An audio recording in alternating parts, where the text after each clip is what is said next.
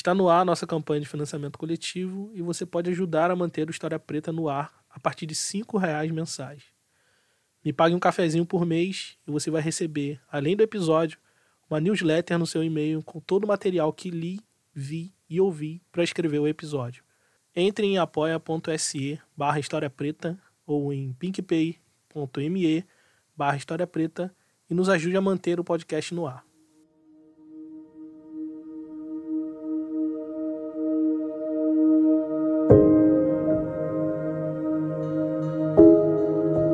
Netflix acaba de lançar em seu catálogo global a série dramática baseada em fatos reais chamada Olhos que Condenam. Na primavera de 1989, Patricia Mayle, de 28 anos, foi encontrada à beira da morte no Central Park, em Nova York. Seu corpo tinha marcas de espancamento e de violência sexual. Naquele mesmo dia, Raymond, Kevin, Atron, Youssef e Corey também estavam no parque junto com um grande grupo de jovens negros e latinos que acabaram sendo presos pela polícia por baderna. Naquele momento, Nova York estava passando por uma epidemia de crimes sexuais, muitos deles sem solução. Ao que tudo indica, o caso de Patrícia Mayle seguiria esse mesmo destino. Detetives sob a liderança de Linda Feinstein, chefe da unidade de crimes sexuais em Nova York, viram naqueles jovens presos por baderna a possibilidade de dar uma resposta rápida à opinião pública. Cada um dos jovens negros que estiveram no parque na noite passada é suspeito pelo estupro daquela mulher que está lutando pela vida neste momento. Eu quero que as unidades caiam em cima. Tá certo. Vamos, gente. Não podemos deixar nada escapar. Vamos pôr um exército de policiais no Harlem. Vão para aqueles conjuntos habitacionais e parem cada trombadinha que virem. Tragam cada garoto que esteve no parque na noite. Eles pressionaram com ameaça cinco adolescentes na época com idade entre 15 e 16 anos, sem a presença dos pais, a assinarem confissões de culpa pelo crime que não cometeram. O Kevin Richardson disse que você estuprou a moça no parque. Que? Não, não, não, não, espera só um isso pouquinho. não é possível. Espera, não. espera um pouquinho, espera um pouquinho. Isso não é verdade. Esse, esse é o meu filho. Não, não. Eu não sei do que tá falando. Tá certo. tá. O Kevin disse que foi Peraí, ele. peraí, quem é Kevin? Qual é? O Andrew McRae e o Raymond Santana disseram que te viram estuprar a moça. Entendeu? Eu nunca vi, não, senhor. Eu nunca vi moça nenhuma. Sério? Eu nem. Eu. Eu não vi essa moça. Kevin, Eu não vi moça nenhuma. do que você tá falando? Da moça no parque. Eu não vi nenhuma moça e nem bati em. Mesmo não tendo nenhuma prova material, DNA, digitais ou qualquer outra coisa que pudesse comprovar a acusação do crime, os cinco foram levados a tribunal e sentenciados de 5 a 15 anos de prisão.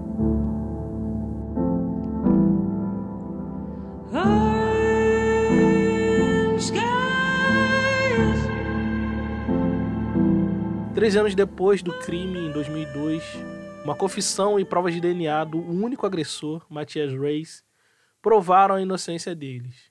As acusações contra Raymond, Kevin, Atron, Youssef e Corey foram todas retiradas. Na ocasião, apenas Raymond e Corey ainda cumpriam a prisão em regime fechado. Mas a questão que ficou no ar, meio que sem resposta, é que como foi tão fácil acusar, julgar e condenar cinco jovens negros e latinos por um crime que claramente eles não cometeram? É para buscar essa resposta que nós vamos mergulhar de cabeça na história recente dos Estados Unidos. Meu nome é Tiago e o História Preta de hoje é sobre o mito do homem negro estuprador.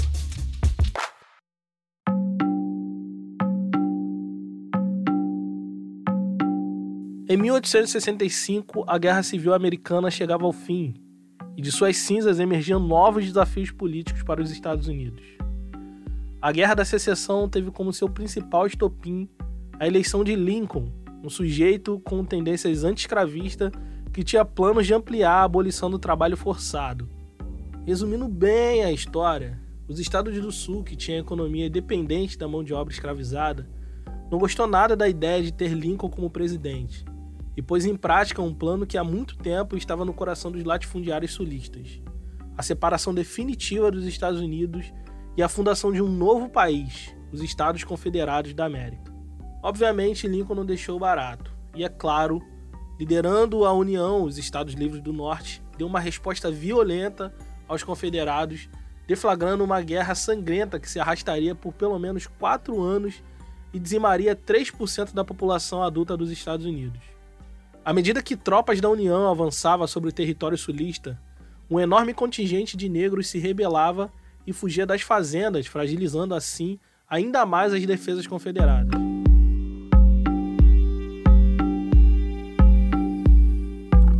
Com isso, Lincoln percebeu que a emancipação total dos escravos iria trazer a popularidade necessária que poderia acelerar o fim da guerra. O tempo provou que ele estava certo. Graças aos escravos e aos abolicionistas, um combate que a princípio era sobre território e soberania nacional se transformou numa luta pelo fim da escravidão. No fim, os estados do norte, que tinham superioridade econômica e numérica, venceu a guerra com as mãos nas costas e impôs a emancipação dos escravizados a todos os estados da federação. A Constituição americana ganhou uma nova emenda ao seu texto original. A 13ª emenda dizia que ninguém poderia ser escravo ou forçado a trabalhar de graça em todo o território dos Estados Unidos. Mas tinha um grande porém nisso aí. O texto dizia que ninguém seria escravizado, exceto os criminosos condenados. E isso aqui é um detalhe muito importante para entender a história dos Estados Unidos.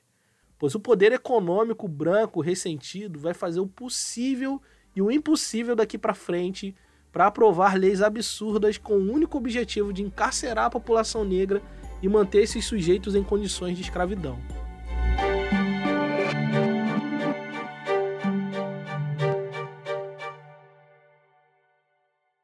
Mas o que esperar de uma sociedade que tinha como espinha dorsal as relações de poder geridas por uma lógica racista?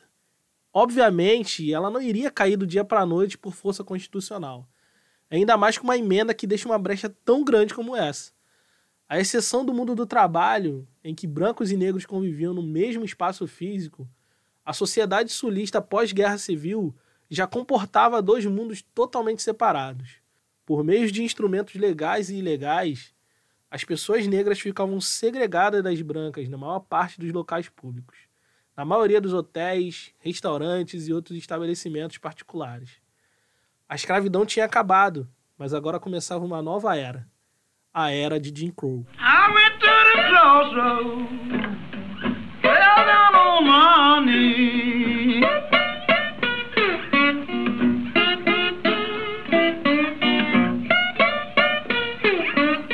estados do Sul passam pelo que nós hoje conhecemos como a Reconstrução, e por volta de 1870 começam a recuperar a sua autonomia de governo. Antigas forças políticas pré-guerra voltam à cena com a aprovação da 15ª Emenda, que ao mesmo tempo que apontava para um futuro melhor por garantir voto universal masculino, decepcionava o movimento de mulheres ou o feminismo branco da época, porque ainda não garantia o direito de voto às mulheres que se sentem preteridos por homens negros. Afinal de contas, como pode um homem negro ter direito ao voto e a mulher do presidente, por exemplo, não? Como pode um homem negro valer mais que uma mulher branca? E essa discussão, quem vai fazer muito bem é Angela Davis no seu livro Mulheres, Raça e Classe. Então, recomendo muito que você leia. Mas, como racista não dá ponto sem nó, na prática, a emenda trazia limites até mesmo à universalidade do próprio voto masculino. A emenda exigia que, para votar, o sujeito fosse alfabetizado, que a esmagadora maioria dos negros vindos da escravidão não era. Exigia também que o sujeito tivesse propriedade em seu nome, o que, obviamente, a maioria dos negros não tinha. Exigia também o pagamento de uma série de impostos, o que, obviamente, a maioria dos negros não tinha dinheiro naquele período. A 13ª emenda impedia claramente que eles negassem aos negros o direito de votar. Então eles arrumaram um jeito de impedir o voto negro sem deixar isso explícito em lei. E esse começa a ser o modus operandi no sul dos Estados Unidos. Encontrar brechas na Constituição para fazer leis que pudessem garantir que brancos e negros permanecessem nos seus devidos lugares, garantindo assim que, mesmo que tudo tenha mudado, nada mude de fato. Apenas cinco anos depois da 13ª emenda, o Tennessee aprova a primeira lei de Crow, que proibia o casamento interracial. E o resto do Sul seguiu seus passos aprovando leis semelhantes.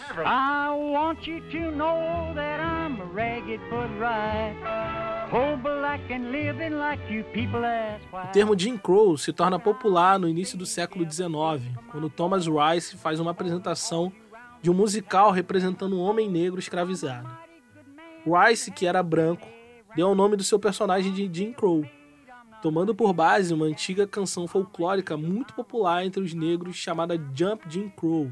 E para fazer o personagem, Rice pintou a sua cara de preto e encarnou um personagem preguiçoso, pouco inteligente, que falava um inglês exagerado e distorcido. That's all you talk about is somebody. Well, that's all I do is talk about it. I don't ever get nothing. When I left my good job on that ministry show, what did you tell What me? I done told you? You said, come on, go with me, boy. We gonna have fancy drink, Esse tipo de apresentação, conhecido como show de menestréis, com sujeitos brancos fazendo o que hoje conhecemos como blackface, representando uma caricatura do imaginário branco a respeito da população negra, era muito comum no século XIX. Mas o Jump Jim Crow de Rice foi o mais popular deles. Ele fez uma turnê por todo os Estados Unidos e também pela Inglaterra, fazendo com que o nome Jim Crow se popularizasse como sinônimo de pessoa negra. Sobre esse processo de construção imagética do que é um homem negro, Tá conseguindo me ouvir de boa? Eu conversei um pouco com o Caio César, mais conhecido como Gel Caio nas redes sociais. Bom, meu nome é Caio César, eu tenho 24 anos, eu sou professor, sou escritor e pesquiso sobre masculinidades e faço parte do projeto Memo, que é um projeto que debate masculinidades também. Foram anos e anos de construção imagética desse negro degenerado através de diversos produtos culturais de entretenimento, como peças, programas de rádios e filmes. Tem um filme chamado O Nascimento de uma Nação, e nesse filme você tem um, um ator branco pintado de preto, e, e, e, é um filme onde esse, esse, esse ator, né, ele, ele abusa de mulheres brancas. E aí tem uma cena do filme que a mulher, por exemplo, prefere se jogar de um penhasco ao ser abusada por esse cara, enfim, depois os homens brancos lá pegam esse cara, matam esse cara e tudo mais.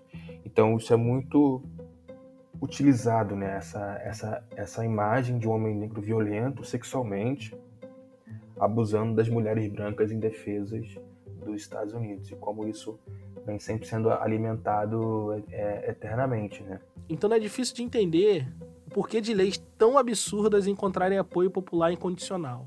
A construção do perigo eminente do homem negro faz com que o sistema branco vá se mudando e, e se inventando para poder sempre diminuir pessoas negras. Então, primeiro foi pelo processo de escravidão, depois pela, pelas leis de é, é, separação, barras de brancos e barras de negros, e agora pelo processo de encarceramento. Então, são muitas questões que envolvem isso que vão sendo colocadas, mas o, o principal de tudo é essa imagem que se, que se constrói sobre homens negros como seres animalizados. Construir a imagem bestial do homem negro foi a melhor estratégia que a elite branca e violenta poderia conseguir para justificar o que viria a seguir. Por todos os estados do sul foram pipocando diversas leis que impediam que negros frequentassem os mesmos trens, hotéis, barbearias, restaurantes que os brancos.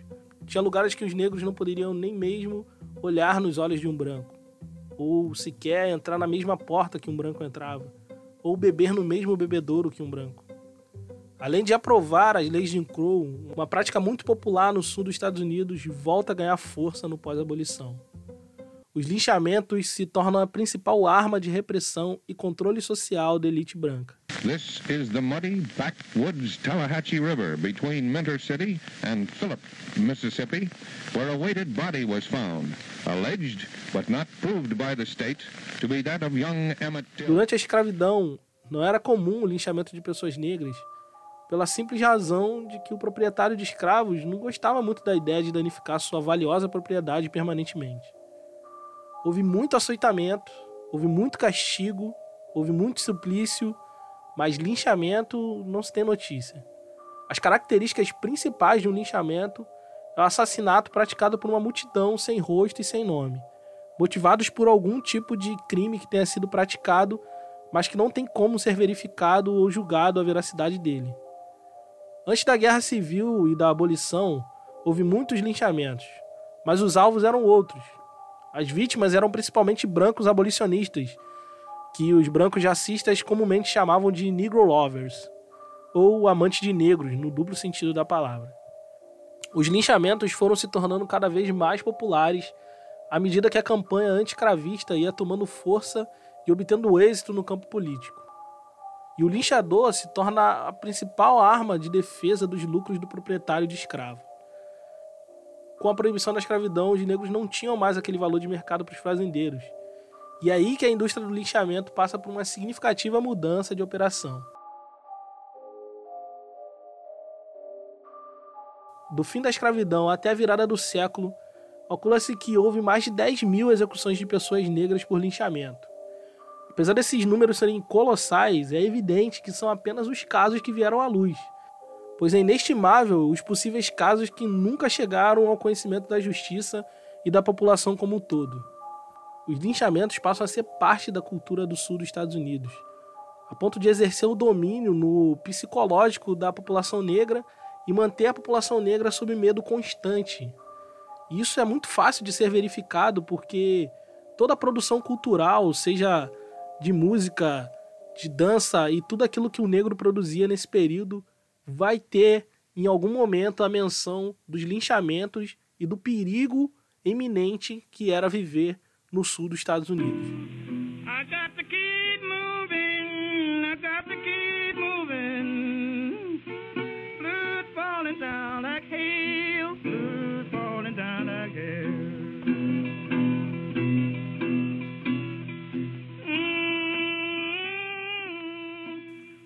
Só para se ter ideia, num período de 30 anos, apenas três pessoas brancas foram condenadas por assassinato de pessoas negras.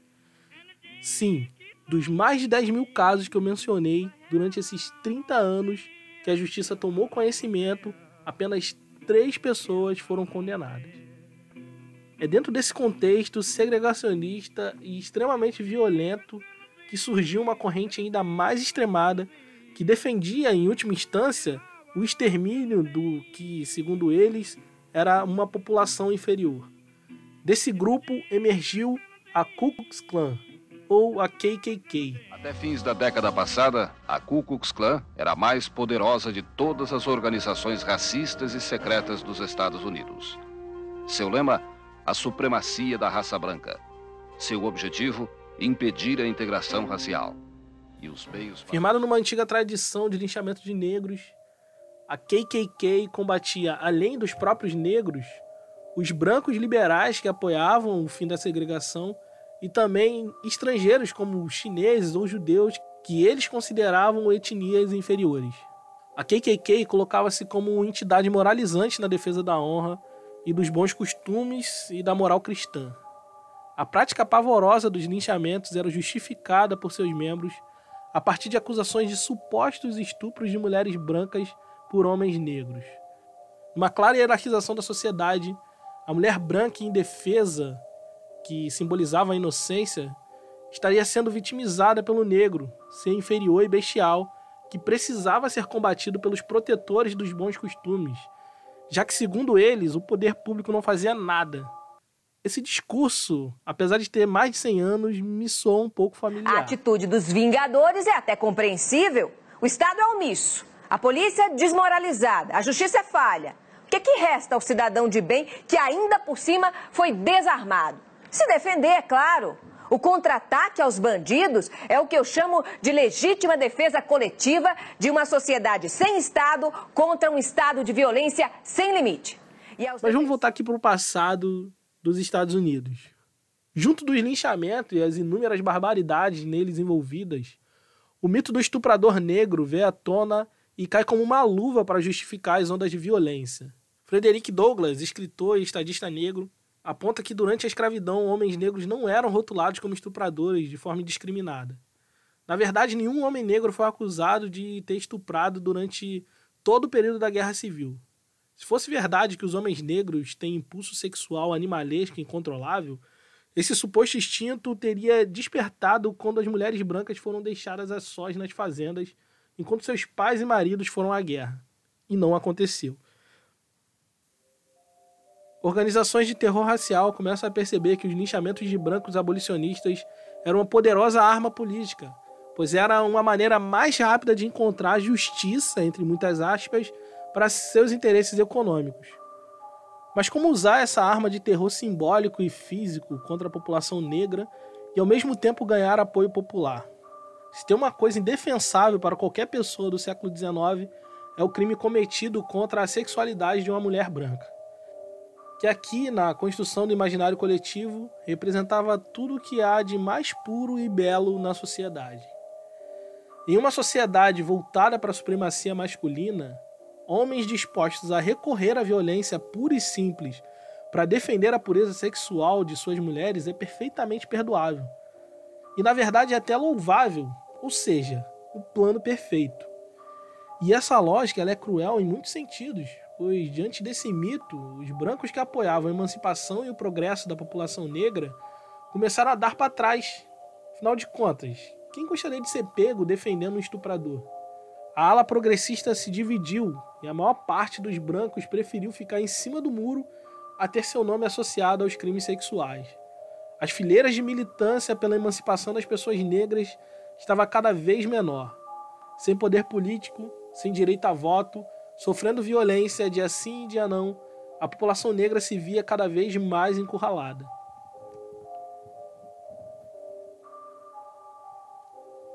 O mito do homem negro estuprador nunca saiu do imaginário coletivo da população americana. A depender do momento político e a época, o mito volta a ganhar força e faz centenas de vítimas no caminho. É natural olharmos para esses relatos do século XIX e acharmos que essas barbaridades ficaram no passado. Mas na década de 50, um momento de efervescência política, onde lideranças negras como Martin Luther King estavam iniciando os movimentos de luta pelos direitos civis e pelo fim das leis de Jim Crow, o mito do estuprador negro e os linchamentos voltam a ser práticas recorrentes no intuito de intimidar e aterrorizar a população negra que estava se mobilizando. O caso de linchamento talvez mais notório, que tenha sido talvez o responsável pelo surgimento dos movimentos pelo direito civil, é o caso do adolescente Emmett Till, que tinha apenas 14 anos.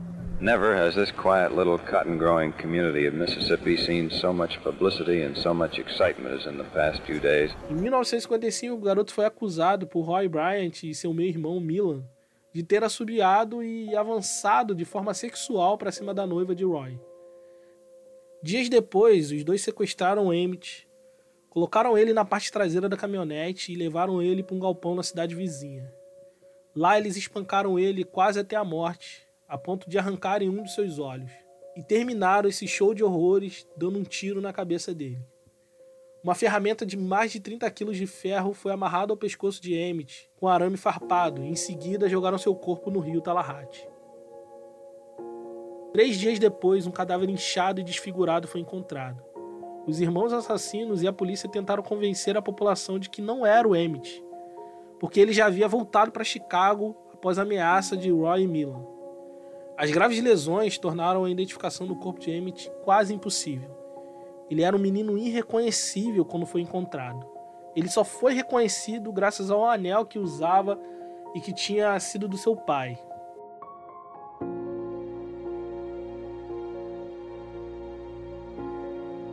Por fim, os irmãos Bryant foram acusados formalmente pelo assassinato e acabaram preventivamente presos. Do you have any evidence bearing on this case? I do know that this is my son. How long do you expect to be here? Until the trial is over. Por fim, o conjunto de jurados, composto em sua totalidade por homens brancos, demorou apenas uma hora para dar o seu veredito final. Os irmãos foram inocentados de todas as acusações. No VT da notícia é possível ver a população branca comemorando o resultado.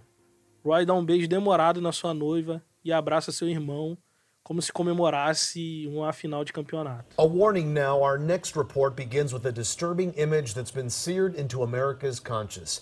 The Justice Department confirmed today it has reopened the investigation into the 1955 murder of Emmett Till. Em 2018, mais de 60 anos depois do caso, uma revelação vem à tona.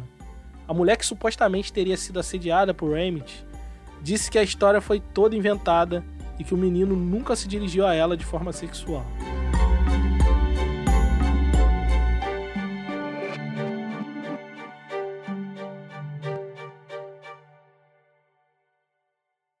Ainda que os linchamentos seja reconhecido pelo Estado como uma prática ilegal de justiça com as próprias mãos, a justiça institucional, mergulhada numa sociedade profundamente racista, também foi capaz de praticar as maiores barbaridades contra a população negra. Ainda que com um verniz de legalidade, muitos homens negros foram acusados e julgados por crimes sexuais que não cometeram. Aconteceu com Emmett Till, que pagou com a sua própria vida, aconteceu com os cinco do Central Park e aconteceu com centenas de outros homens negros que talvez nunca verá a luz da justiça. As leis contra estupro, em via de regra, sempre foram elaboradas por homens da classe alta para proteger os próprios homens da classe alta. Embora estupradores raramente sejam levados à justiça, a acusação de estupro tem sido indiscriminadamente dirigida aos homens negros, tanto os culpados quanto os inocentes. Angela Davis diz em seu livro que dos 455 casos de estupros que foram levados à justiça, 405 deles eram sobre homens negros. Se você ler esses dados sem o devido conhecimento histórico, talvez você seja levado a acreditar pelos números que realmente os homens negros são mais propensos a cometer crimes sexuais.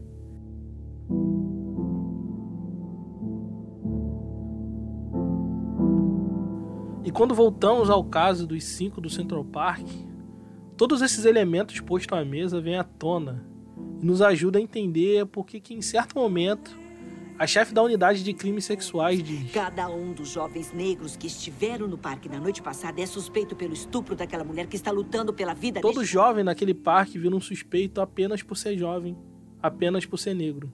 O racismo desumaniza corpos negros, ingessa as engrenagens da justiça e faz com que agentes públicos fiquem cegos para a realidade. Linda, a chefe da unidade, escolheu de forma deliberada o caminho mais fácil, porque ela sabia que quando esses garotos fossem a júri popular, ninguém se compadeceria de sujeitos negros suspeitos de crimes sexuais.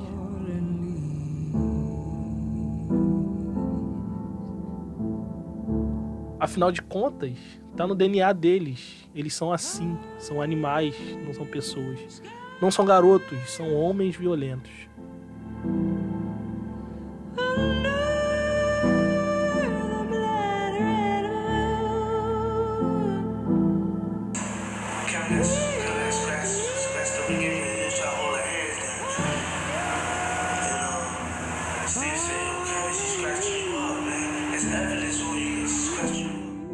Esse é o áudio real do interrogatório de Corey Wise. No vídeo, ele aparece sentado no que se parece uma cadeira escolar. Está numa sala dentro da delegacia e olha para uma pessoa que o interroga.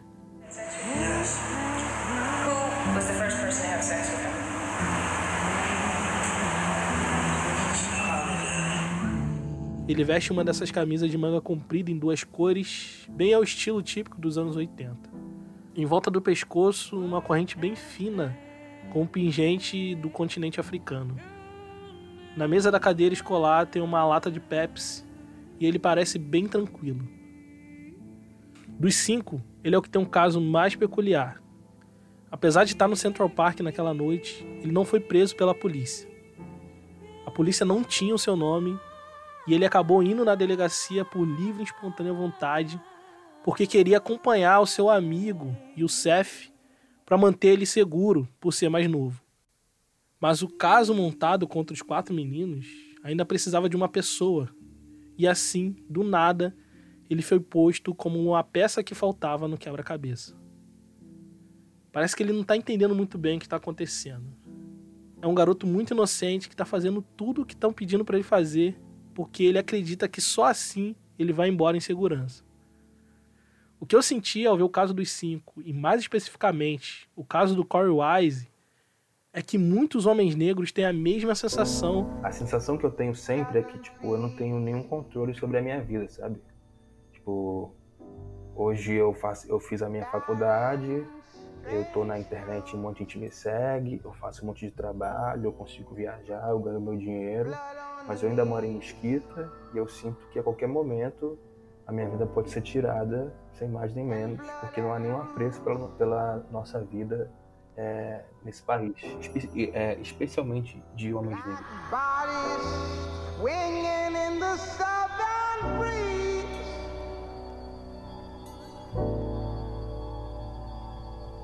Então acho que a, a sensação é sempre essa, assim, de não ter controle sobre a sua própria vida, sabe? Uma coisa que eu nunca experimentei. A partir do momento que eu me entendi como negro, eu nunca mais é, experimentei isso. E nem sei se eu vou, se eu vou é, experimentar isso um dia. Eu espero que sim, essa, essa, essa tranquilidade, sabe? Eu sempre fico brincando com os meus amigos que eu vou viver pelo menos 80 anos. Não importa o, o racismo, a, a polícia, as doenças, o que for. Até 80 anos eu vou viver. Pelo menos. Mas eu confesso que eu não sei. É tipo assim, é uma coisa que eu fico repetindo pra ver se pega, sabe? Clean and fresh.